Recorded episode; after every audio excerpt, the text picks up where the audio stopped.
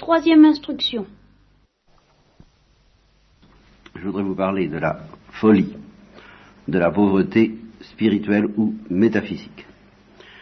Étant bien entendu que la pauvreté spirituelle ou métaphysique, sage ou folle, doit s'incarner dans une pauvreté volontaire du domaine physique.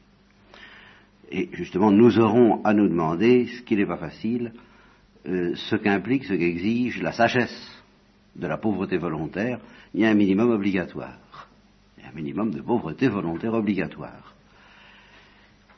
Ce qu'implique d'autre part la folie de la pauvreté volontaire, celle qui répond à un conseil ou à un appel facultatif, et de quelle manière, c'est beaucoup plus difficile encore, en quoi consiste l'essence de cette folie ou de cet appel. Vous vous rappelez peut-être que pour la chasteté, on n'avait pas eu trop de mal à définir en quoi ça consistait. C'est la perception de la jalousie de Dieu. C'est simple. Là, quelle est la perception qui domine l'appel à cette folie de la pauvreté volontaire? Ben, Je ne suis pas sûr de le voir encore moi-même très clairement. Comment est-ce que ça s'incarne dans les différents euh, modes de vie que nous avons parcourus ce matin?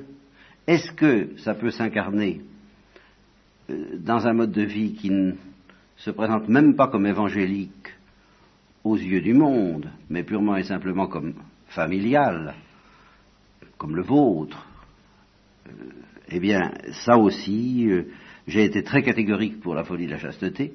J'ai dit que certains dans le monde mariés peuvent entendre cet appel en percevant la jalousie de Dieu sur eux. Puis-je être aussi catégorique pour la folie de la pauvreté, qui n'est pas obligatoire, mais qui peut être entendue dans son appel par tel ou tel ben, Je crois que finalement j'en arriverai à la même conclusion. Mais je ne vois pas encore très bien, je vous l'avoue, euh, comment je formulerai ça, comment je préciserai cela. Ce n'est pas aussi évident, aussi simple à définir que pour la chasteté.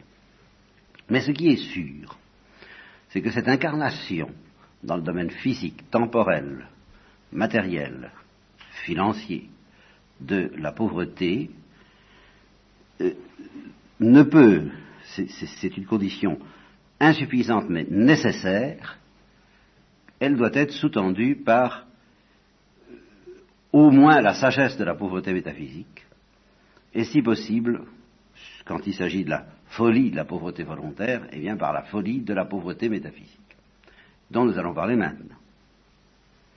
Cette folie est facultative, comme tout ce qui est conseil ou folie. Ce qui est obligatoire, c'est ce que je vous ai dit ce matin, reconnaître qu'on n'est pas à la première place, qu'on n'est pas tout seul, qu'on doit se soumettre à une loi et à une volonté divine. La folie est facultative, mais alors là, je suis sûr que celle-là, au moins, celle de la pauvreté spirituelle et métaphysique, vous pouvez être amené à l'entendre. Alors, en quoi consiste-t-elle? J'en ai parlé souvent, euh, longuement. je pourrais vous donner des références. Il y a d'ailleurs une maîtresse des novices de la pauvreté spirituelle qui s'appelle Thérèse de l'Enfant Jésus. Euh, lisez-la et relisez-la. Il y a une inspiratrice de la pauvreté spirituelle qui est la Sainte Vierge. Demandez-lui de vous apprendre ce que signifie le Magnificat en particulier, car tout tourne autour du Magnificat en fin de compte. Alors, je reprends ça à nouveau frais.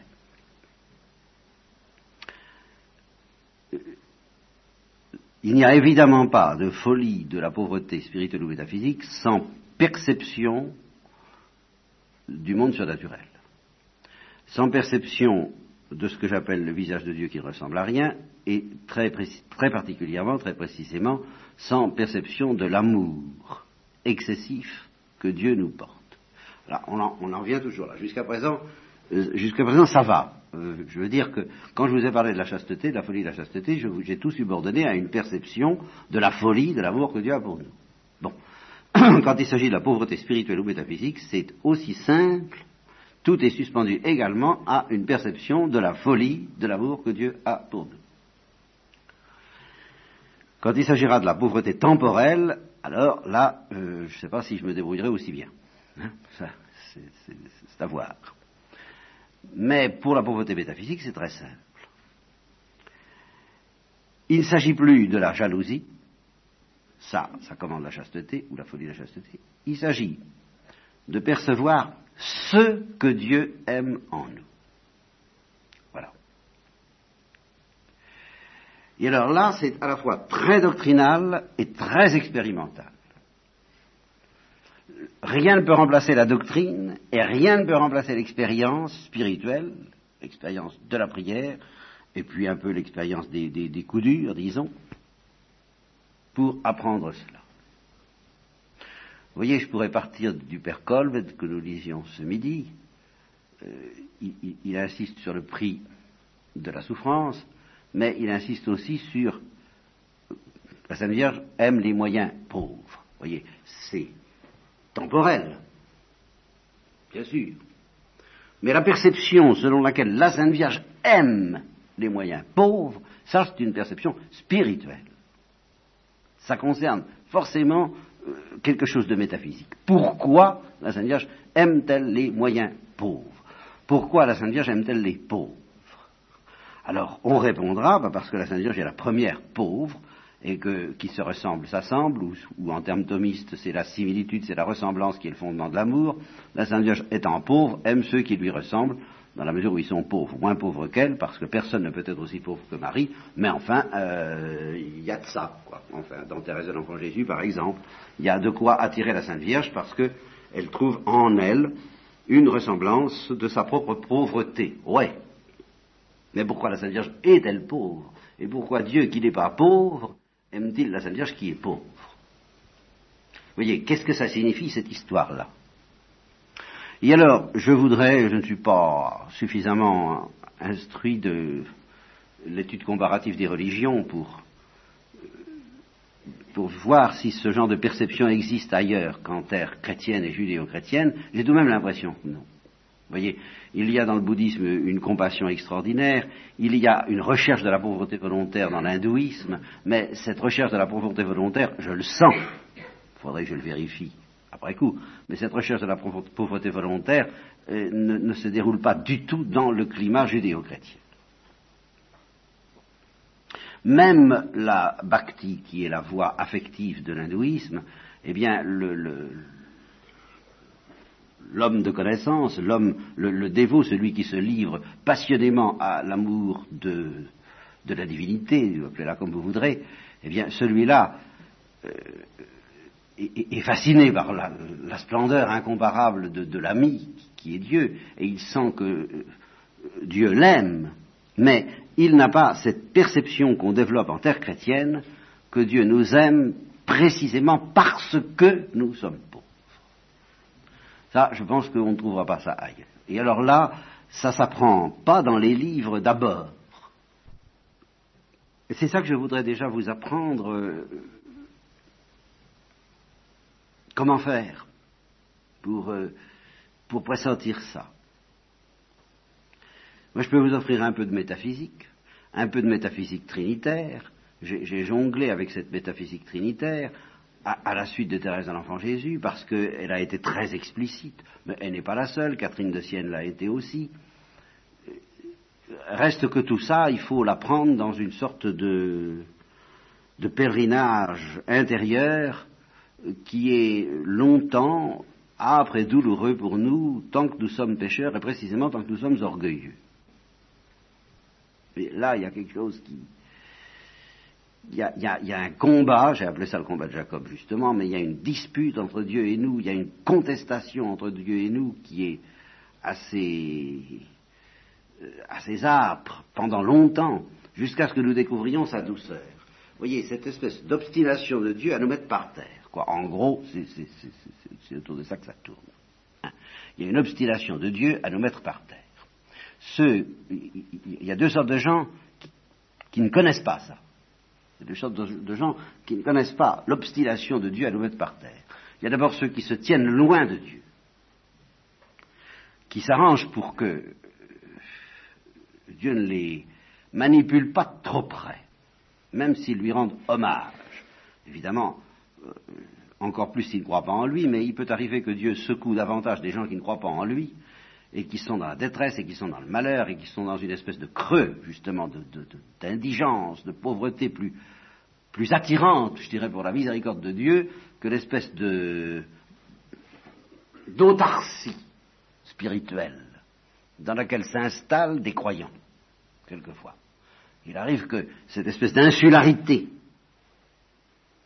de ceux qui aiment bien euh, être consistants en eux-mêmes gêne beaucoup plus Dieu de la part des croyants que certaines détresses, certaines. Quand on dit d'un incroyant, ça, ça arrive qu'on rencontre un incroyant, et, alors on parle de celui-là, on dit oh ben celui-là il est dur à cuire. Bon alors on n'y touchera pas beaucoup, c'est évident. Dieu seul peut. Mais d'un autre, on dira il est complètement paumé. Et eh bien celui-là, parce qu'il est complètement paumé, risque d'offrir une résistance moindre à, l'action de Dieu, parce qu'il y a cette obstination de Dieu à nous mettre par terre, ben il est déjà par terre. Il ne connaît pas Dieu, mais il est déjà par terre. Eh bien, c'est déjà un atout. Bon, je dis, il y a tout de même des gens qui ne connaissent pas ça, cette obstination de Dieu à nous mettre par terre. Eh bien, ce sont ceux qui s'arrangent pour que Dieu n'approche pas de trop près. Je ne dis pas ce sont ceux qui s'arrangent pour que Dieu soit très loin, parce que ceux-là, ceux qui s'arrangent pour que Dieu soit très loin, comme je viens de vous le dire, ceux-là, ils risquent, à force d'éloigner Dieu très très loin, justement, ben, d'être paumés de, souffrir, de crier, de, s'apercevoir que c'est affreux de vivre sans Dieu. Et, par là, ils offrent une brèche, une vulnérabilité à l'action de Dieu que n'offrent pas finalement ceux qui, non, ils ne veulent pas qu'il soit tellement loin, mais, surtout qu'ils ne sont pas trop près. Voilà. C'est exactement le sens de la parole de l'Apocalypse. J'y pensais pas en commençant ce développement, mais ça me vient à l'esprit spontanément pour, pour étayer mes paroles, parce que je me dis, mais de quel droit tu dis ça? Eh bien, voilà si tu étais chaud voilà. si tu étais chaud je, pourrais faire quelque chose. Mais parce que tu es tiède, c'est-à-dire que tu me tiens à distance et d'une manière tellement efficace que je n'y arriverai jamais, si tu ne changes pas, ben, je te vomirai de ma bouche. Alors ces gens-là, eh ben, ces gens-là n'ont pas l'expérience que Dieu s'obstine à nous mettre par terre. Ils s'arrangent pour ne pas en avoir l'expérience. Et si on leur parle de ça, ils disent pourquoi? C'est pas obligatoire, enfin quoi, il y a l'épanouissement, il y a la continuité, la nature est belle, pourquoi est-ce que la nature ne, déboucherait pas dans un épanouissement, une exaltation, une surélévation, le surnaturel, la, grâce ne détruit pas la nature, c'est ce que c'est saint Thomas qui le dit. Ah ouais, ça va très très bien, tout ça c'est très bien sur le papier, c'est très gentil, ça veut dire qu'on tient Dieu à distance. Parce que quand on ne tient pas Dieu à distance, on s'aperçoit, quitte à ne rien y comprendre, pendant longtemps, qu'il s'obstine à nous mettre par terre. Voilà, vous vous dites comme ça. Il n'y a pas d'exception. Si, alors il y a une deuxième catégorie de gens que Dieu ne s'obstine pas à mettre par terre. Ben, ce sont ceux qui y sont tout le temps. Ce sont les pauvres. Alors ceux-là, il les exalte. Au contraire, alors là, il s'obstine à les élever, à faire des miracles pour eux, à faire ce qu'il fait pour le Père Kolb. Les, il les surélève, il les comble de gloire à tout moment. C'est la Sainte Vierge par excellence. La Sainte Vierge, il s'est jamais obstiné à la mettre par terre. Ça, il n'a pas eu besoin de la mettre par terre. C'est la seule qui n'a pas eu besoin de la mettre par terre. Parce qu'elle n'en a jamais bougé. Alors il n'a pas eu besoin. Mais même Thérèse l'Enfant Jésus, il a dû la mettre par terre. Ça a été vite fait, d'accord. Hein, il n'a pas eu trop de mal. Encore que tout de même, euh, le fait qu'elle ait passé par l'épreuve des scrupules, mais à soi seule, c'est très significatif. Sainte Vierge n'a jamais connu les scrupules. Pourquoi? Parce qu'elle était par terre. Quand on est complètement ventre, complètement pauvre, on ne connaît pas de scrupules, on ne sait pas ce que c'est qu'un scrupule. faut tout de même pas me raconter que les scrupules, c'est uniquement une affaire euh, psychonévrotique. J'y crois pas. Il y a une partie de ça. Mais il y a une partie qui vient de ce que, n'étant pas assez humble, assez pauvre, assez, assez liquidé, assez liquide et assez liquéfié, alors on s'agite et on s'inquiète de ne pas être meilleur. Ben, c'est ça les scrupules. Bon, ben, c'est qu'on n'est pas tout à fait par terre. Alors Thérèse de l'Enfant Jésus ne l'était pas tout à fait, elle a connu le martyr des scrupules pendant un an et un trimestre à peu près, quelque chose du genre. Donc il a fallu que Dieu la mette par terre. À ce plan-là, et peut-être d'autres. Alors la Sainte Vierge, non. Bon, ceux qui ont subi le traitement et qui ont été complètement liquidés, liquéfiés, euh, ça, ressemble un peu, d'ailleurs, vous, savez, à, quelqu'un qui ces bandes dessinées, moi je vois assez bien les bandes dessinées ou des dessins animés, le, malabar qui s'amène euh, contre un tout petit qui n'a l'air de rien, hein, et il dit je m'en vais, vous allez voir. Et alors on je, vais, je, vais, courir après. alors il court, après dans une cabane, mettons, par exemple. Et alors on ne le représente pas l'intérieur de la cabane. on voit le petit qui entre, le gros aussi, hein, et puis on entend des bruits, ça secoue un peu, n'est-ce pas Alors on se dit qu'est-ce qu'il doit ramasser le petit ça Et puis alors, le gros sort, comme ça, vous euh, il ne sait plus très bien où il en est. Hein. On, on, s'aperçoit qu'il a, il a vraiment ramassé quelque chose. Eh bien, quand on est passé par là, quand on sort de la cabane où on a... Hein, alors là, euh, eh bien oui, euh, on s'aperçoit, on commence à être un peu comme la Sainte Vierge, à être pauvre. Et on s'aperçoit qu'à ce moment-là, Dieu n'a pas du tout envie de nous mettre par terre. Ça, ça, va tout bien. Simplement, nous avions des prétentions, nous avions des illusions, nous avions des arrogances, nous avions des, euh, des contestations, des, explications à donner ou à recevoir. Enfin, euh, bon, eh bien, passe donc dans la cabane. Hein, et puis, on va s'expliquer. Et alors, je vous dis, quand on ressort de là, on est complètement assommé, on a reçu de, pas seulement des décharges douloureuses d'ailleurs, mais des décharges joyeuses aussi, enfin tout un, tout un ensemble de trucs qui fait que on ne sait plus très bien où on en est en sortant de là. Bon, eh bien, on se rapproche de la pauvreté, de la Sainte. Alors là, euh, je voulais, euh, rien ne peut remplacer une telle expérience. Et non seulement rien ne peut remplacer une telle expérience, mais il faut courir après, enfin. Et il y a un moyen de courir après, c'est précisément de prier. Parce que la prière est un peu cette cabane dans laquelle on entre euh, avec l'espoir de décrocher la timbale ou je sais pas quoi, moi, enfin, de, connaître Dieu. et, alors, on amène avec soi dans la cabane, c'est-à-dire dans le tabernacle, hein, la tente de séparation, la tente à l'intérieur de laquelle se situe la gloire de Dieu, eh bien, on apporte, on, a fait des provisions, beaucoup de provisions, on a regardé la splendeur du monde, et on, a médité sur la splendeur de Dieu à travers la splendeur du monde, on apporte tout ça, et alors on se dit, avec ça, je vais, je vais pouvoir prier. On apporte sa générosité, on apporte ses enthousiasmes, on apporte sa faim et sa soif de Dieu, on apporte tout ça, on se dit, je vais pouvoir prier. Ben, c'est ça ce que j'appelle être un malabar, et on s'amène comme un malabar dans la, dans la, sous le tabernacle de la prière. Et puis, on part à l'assaut, et on dit, mon Dieu, je veux te connaître. Bon, ça dure ce que ça dure, et un beau jour, eh bien, on sort de là, euh,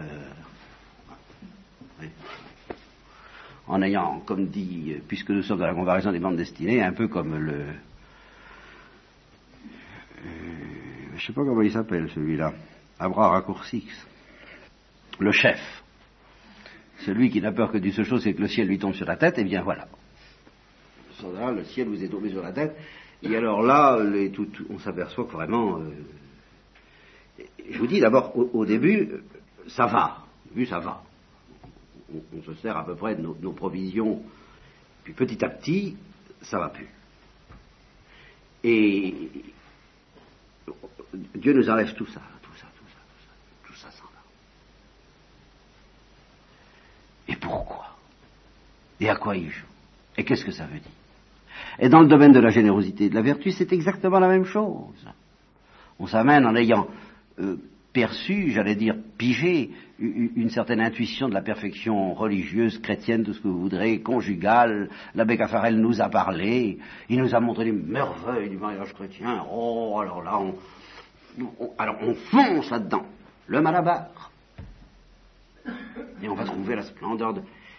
Bon, et puis tout ça se casse royalement la figure.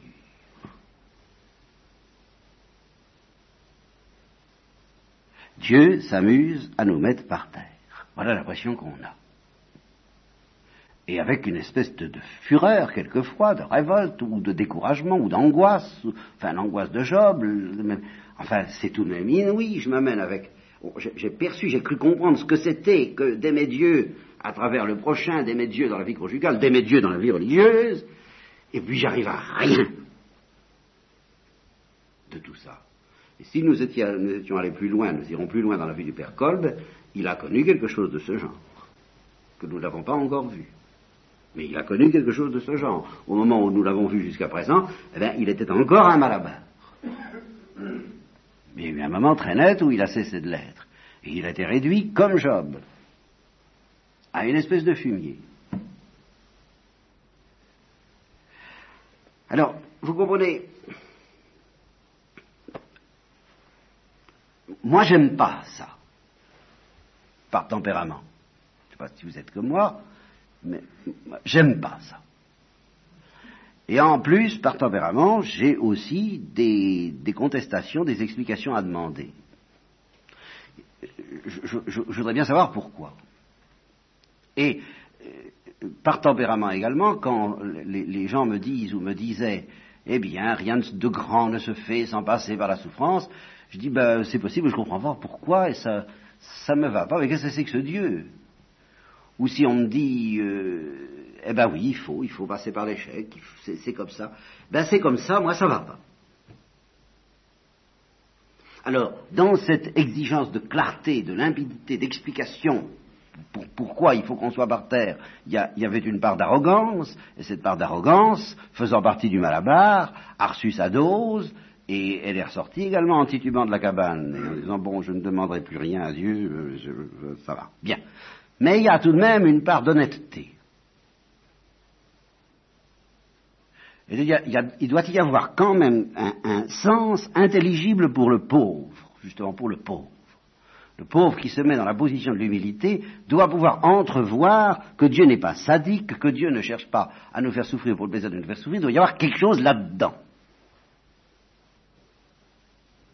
Alors, ce quelque chose,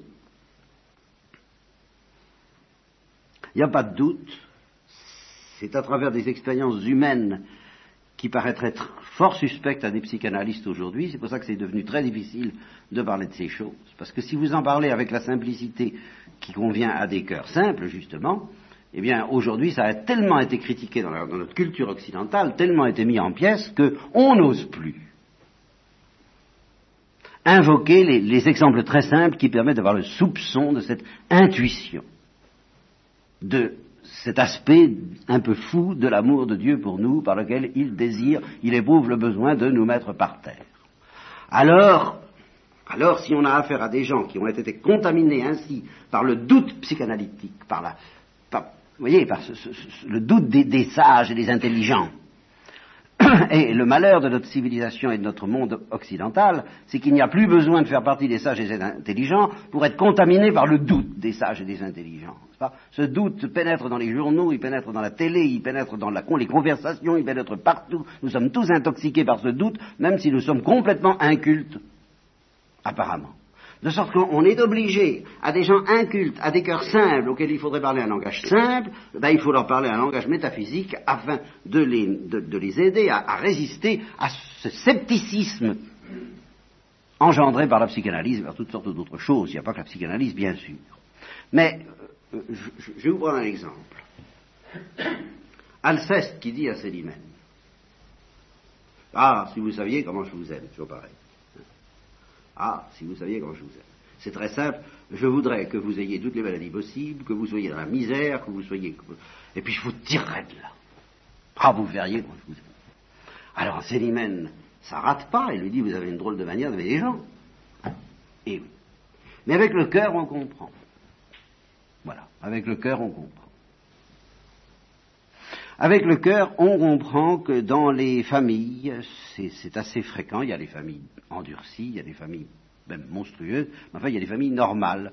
Et sans aller plus loin que des familles normales, si dans une famille normale, il y a euh, un enfant qui est un peu plus taré, qui est, qui, qui est mongolien, qui est handicapé par un bout ou par l'autre, eh bien ça ne rate pas, c'est celui-là qui déchaîne l'amour le plus intense, souvent de la part de la mère, et par contagion aussi des frères et sœurs. Je connais une famille de six enfants où les cinq frères et sœurs ont été plus ou moins bousillés, psychologiquement et humainement, parce qu'ils ont tout mis au service de la sixième mongolienne.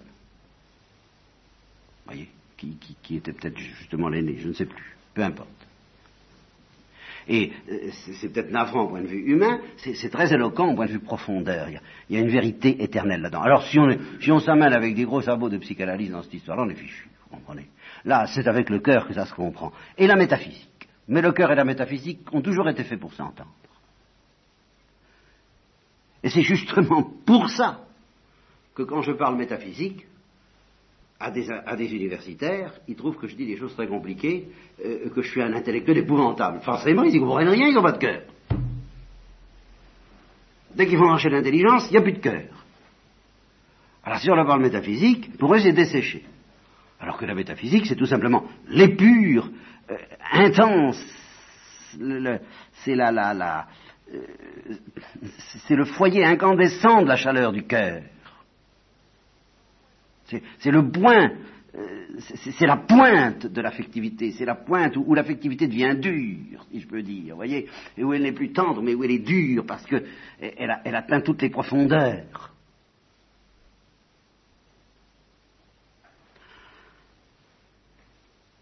Alors, à partir de là, mais je vous dis à partir de là, moi, je ne peux pas remplacer ça. Cherchez-le dans la prière, cherchez-le dans l'affection que vous avez pour les vôtres, cherchez-le dans le... Et c'est pour ça, entre autres, qu'il est terriblement grave de ne pas se laisser toucher par la misère des peuples sous-développés. C'est pas moi qui vous dirais le contraire, vous savez.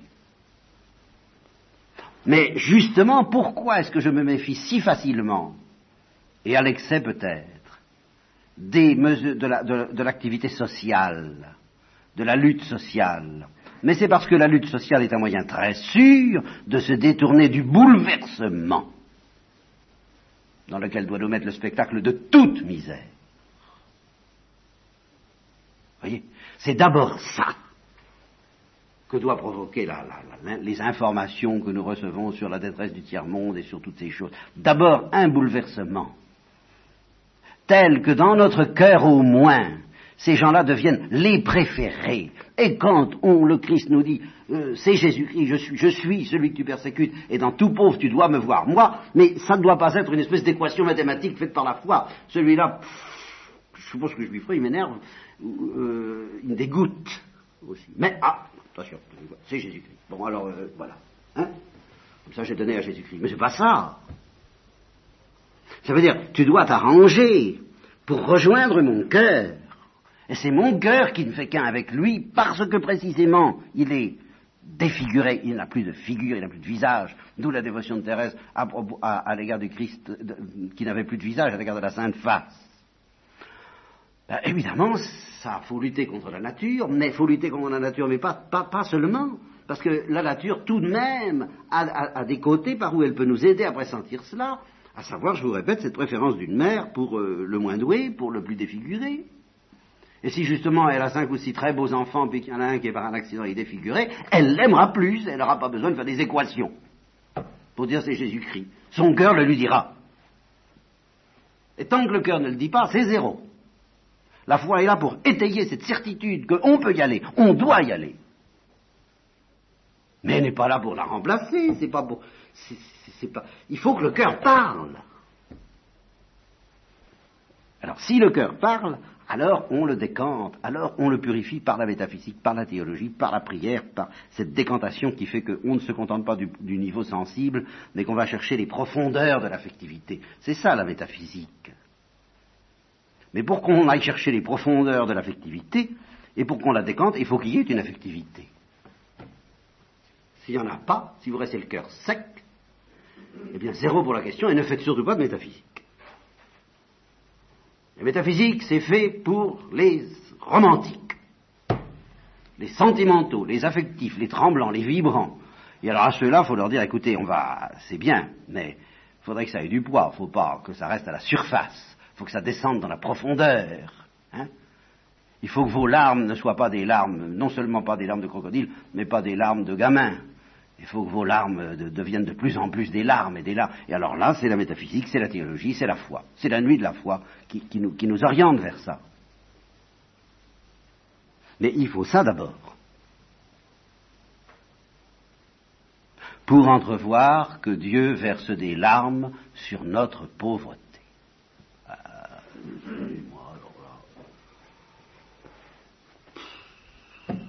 c'est l'information que je vous transmets. Mais euh, je ne peux pas vous convaincre, il faut, qu'elle soit perçue.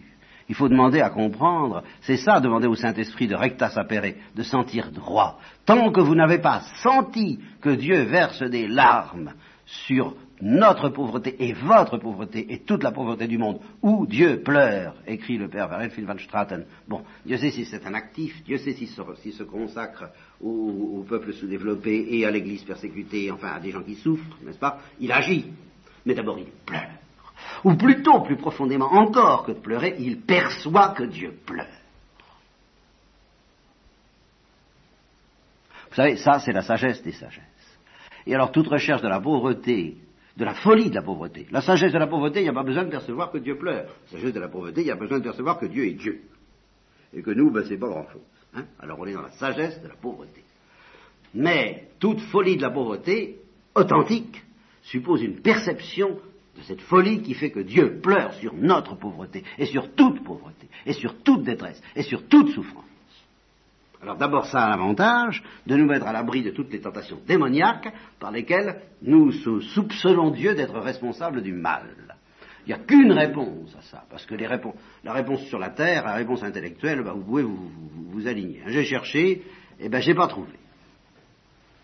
J'ai pas de réponse sur la terre au mystère du mal parce que je n'ai aucun moyen de me démontrer intellectuellement, si sur le papier, mais ça ne s'apprend pas beaucoup, c'est pas fort que Dieu est innocent du mal.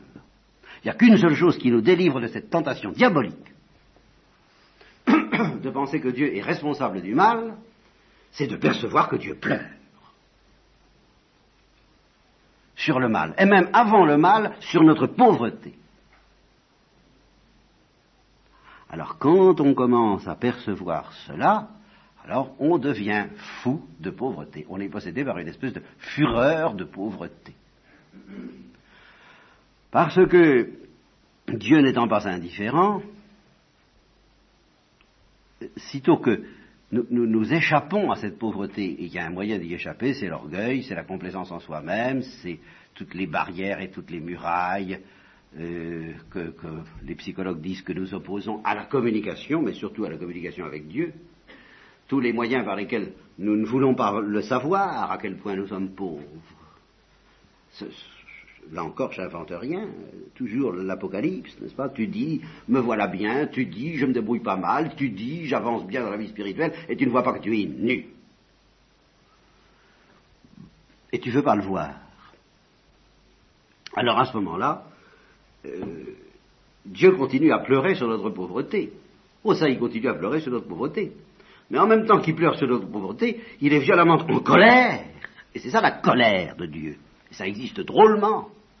Contre ce mur qui l'empêche, mais de, je dirais, d'étreindre, d'embrasser, de consoler, de bercer notre pauvreté. C'est quelque chose qui s'oppose entre notre pauvreté et lui, qui se dresse comme un dragon, justement, entre notre pauvreté et lui, et qui l'empêche de l'atteindre. Alors il est en colère. C'est ça la colère de Dieu. J'exterminerai les puissants, j'exterminerai l'orgueil, j'exterminerai la puissance, j'exterminerai tout ce qui se dresse entre moi et les pauvres. Mais les pauvres, c'est nous, et c'est tous. Alors, évidemment, il nous met par terre. Là, on commence à entrevoir pourquoi il nous met par terre. C'est pas nous qui met par terre, c'est pas notre pauvreté, il est là. Il est comme un fou qui, déblaye les obstacles devant lui, il y met le temps, parce que les gestes de Dieu que je, vous voyez, je fais ça et ça, bon, ben ça, ça prend dix ans, puis ça, ça en prend trente, mais il y arrive. Ou alors, malheur à nous, parce qu'il respecte quand même notre liberté. Mais pour peu qu'on soit pas trop contre, eh bien, il déblaye. Alors il nous met par terre.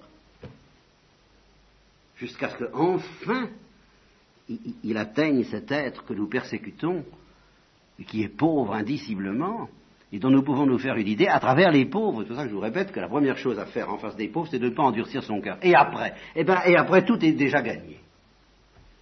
Parce qu'il est évident que si votre cœur n'a pas été endurci, et s'il y a quelque chose à faire, vous le ferez. Oh, vous le ferez. Vous, alors je suis bien tranquille. Hein. Mais, et s'il n'y a rien à faire Eh bien, s'il n'y a rien à faire, attention justement à ne pas endurcir votre cœur sous prétexte qu'il n'y a rien à faire. Je ne sais pas, je vous ai raconté aux uns ou aux autres, mais pas à tous, et j'en profite pour le faire parce que je suis sur le sujet et que c'est capital. C'est vraiment cette histoire-là, vous savez.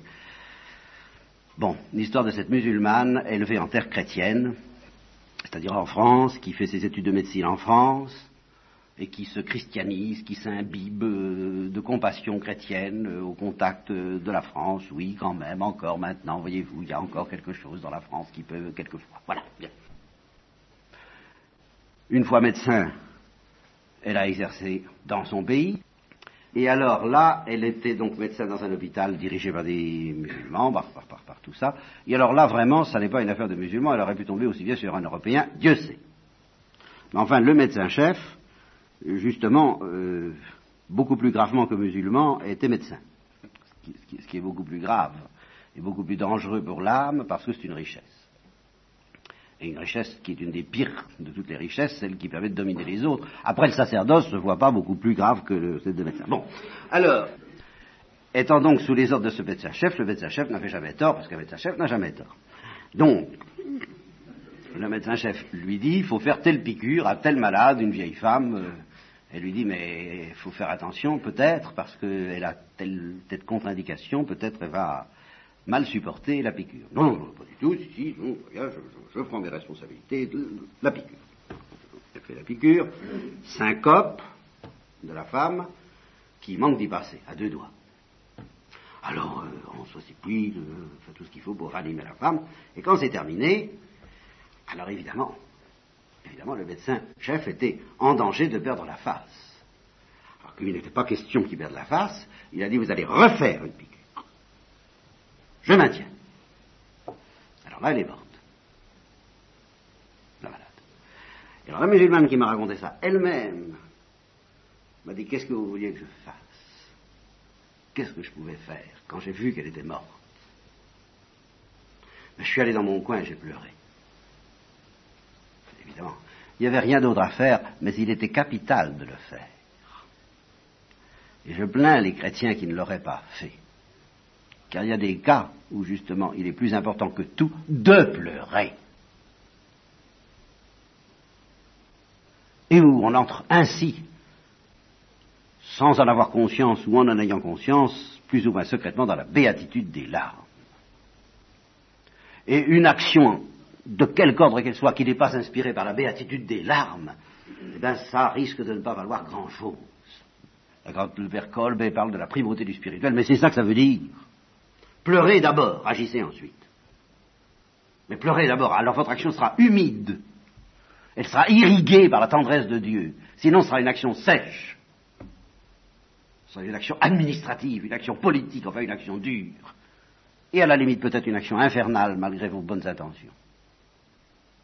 Voilà. Alors, si vous vous laissez vous-même attendrir ainsi, vous serez peut-être vulnérable à la bonne nouvelle de l'Évangile, justement, Dieu pleure sur votre misère. Si vous avez compris ça, ça y est, vous êtes en péril de folie, parce que celui qui a compris ça, qu'est-ce que vous voulez, il a envie de se précipiter vers cette misère et cette pauvreté, il a envie de la rejoindre de coïncider avec elle, de façon à ne jamais sortir de ce lieu où il sait que Dieu pleure sur lui et où par conséquent il est en sécurité, il est en joie, il est en béatitude. Toute cette joie qu'a chanté la messe de tout à l'heure. Soyez dans la joie, le Seigneur va vous sauver. il y a une manière de chanter ça aujourd'hui qui me met dans un état, je ne peux pas vous dire, soyons dans la joie, le Seigneur va nous sauver, etc. Oh, tout de même. À quelqu'un qui pleure de toutes les larmes de, sa désolation, est-ce qu'on dit ça sur ce ton-là? Mais non, il y a, une contrebasse, il y a un, au-delà, il y a un je ne sais quoi qui dit soyez dans la joie. Oui, au, au pire moment de votre détresse, vous pouvez être dans la joie parce que justement Dieu pleure sur vous. Je ne peux pas vous annoncer de meilleures nouvelles. Dieu pleure sur vous. Alors, les fous de la pauvreté spirituelle sont ceux qui sont envoûtés par cette perception dont je voulais vous dire ce soir que c'était une perception trinitaire, mais je n'en ai décidément pas le temps, par conséquent je vous donne rendez-vous à la prochaine récollection, afin que nous apprenions à comprendre avec l'intelligence ce que d'ici là euh, je vous donne comme exercice pratique l'obligation de comprendre avec votre cœur, à savoir que Dieu pleure sur votre misère et celle du monde entier.